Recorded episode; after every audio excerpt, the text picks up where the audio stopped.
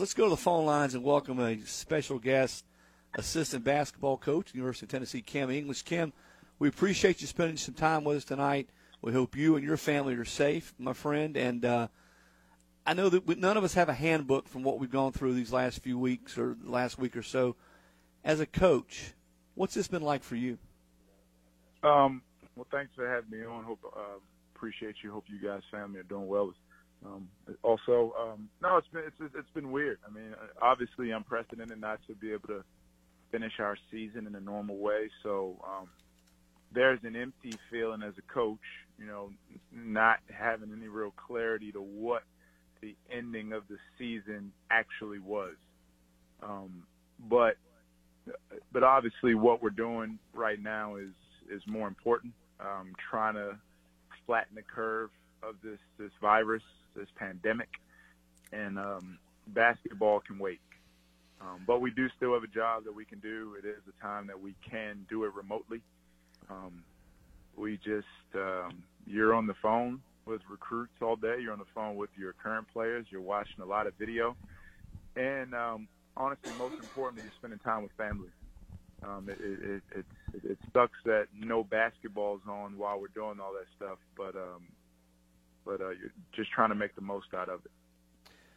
Kim, uh, I know Rick Barnes was extremely happy. Um, you had an opportunity at Southeast Missouri State to go and, and, and be a head coach there. You decided to stay at Tennessee after one year. Take us through that decision. You know, what sort of helped you make that decision? And I know Rick Barnes was extremely happy when he got the news that you were staying. You had an opportunity at Southeast Missouri State uh, as head coach, but you're staying at Tennessee. Take us through that decision and sort of what prompted you to hang around and be a part of this program still. Chris was talking to you about you know the opportunity you had at, at Southeast Missouri, an opportunity you turned down, decided to stay here on Coach Barnes' staff. Can you just take us through that decision and uh, you know what it meant to you to have that potential opportunity and what it meant to Coach, you know what you, what it meant to hear Coach Barnes, you know, thoughts when you told him you were going to stick around? Um, yeah, no, it was great. I mean, every assistant coach, you know, it, it's your dream to successfully run your own program. So just being able to sit down and, and, and think about what that's going to look like, uh, to express that to an athletic director and a, a search committee, um, that was exciting. But as I weighed the opportunity cost of going to a new place, um, after only being here a year, um, not being able to get a true sense of what the end of this season was like, but but obviously we have great optimism for the future. Um, ultimately, I felt like it was better for me, better for my career to to, to stay here and kind of see this through. Um, the last two programs I left, um, you know, I was there for the build. You know, the recruits we signed at Tulsa, um, the growing pains at Tulsa. It led to Tulsa winning the American Athletic um, Conference title this year. Uh, the growing pains at Colorado the last two years, our young guys playing, the recruits we brought in, um, that led to them being an NCAA tournament at large team this year. I want to kind of see that through here at at UT. So, as a former player, uh, how would you have reacted? How, how, you know, uh, do you ever think of it in those terms? Does you know to see kind of what you know, all these kids, whether you had a chance to go to the NIT or whether you had a chance to potentially go win a national title, to be sitting there as a senior and and have this potential run taken away from you. Can you can can you just kind of fathom what that was like for this group of seniors that you know won't get that opportunity again? Well, Bowden, well, Bowden was was the only senior, but uh, no, I can't. I can't. Um, you know, as an adult, I take it as a lesson of what you do know. You do know um, nothing's guaranteed.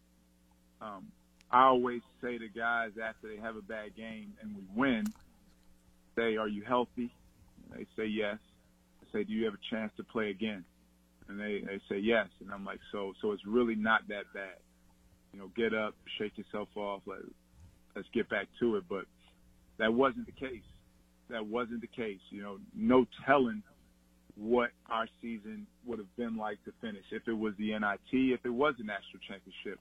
Connecticut 2011 finished ninth in the Big East, ran the table in the Big East tournament, won the NCAA tournament. So you never know. Um, Yep. But, but but no, I can't fathom what it was like for for Bowden. We're speaking with Tennessee assistant basketball coach Kim English. Kim, this is Chris again. I want we'll, we'll, get you out on this. It's uh, something we do every week. The marathon question of the week with a full tank of freedom. You can find your own highway and discover the true spirit of the American road. Marathon fueling the American spirit. You guys have got a lot of kids coming back next year. A lot of young players who probably played in some cases more minutes than you expect them to play. What do you think? What lessons from this year? does this basketball team carry forward into next season? I think that's different um, for every player. Um, ultimately, I, I, I think as a group and as a unit, it's understanding the importance of ball security.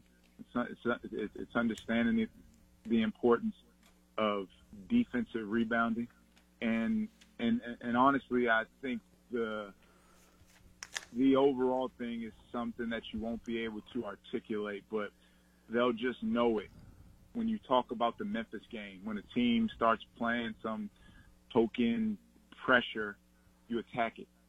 You go back to the Florida State game, just being able to take care of the ball. You lose a game by three that you turn it over 21 times. Um, you know, so many different games. The 17 point lead at Auburn you know, as, as well as a 17 point deficit at Kentucky. Um, you know, we, we've had so many battles that we can look back at this spring, this off season, and this fall, and and point to, and and I'll have great confidence sitting on the bench next season, knowing that Josiah, Balky, Yves, Asante have have have have um, learned from all those tests from this this past season. Well, Kim, man, we really appreciate your time tonight. Thanks for spending some time with us on the nation. Uh, be safe, and we look forward to catching up with you and everybody else there as a part of that Tennessee basketball family on down the road. But thanks again, Kim. Thanks a lot, guys.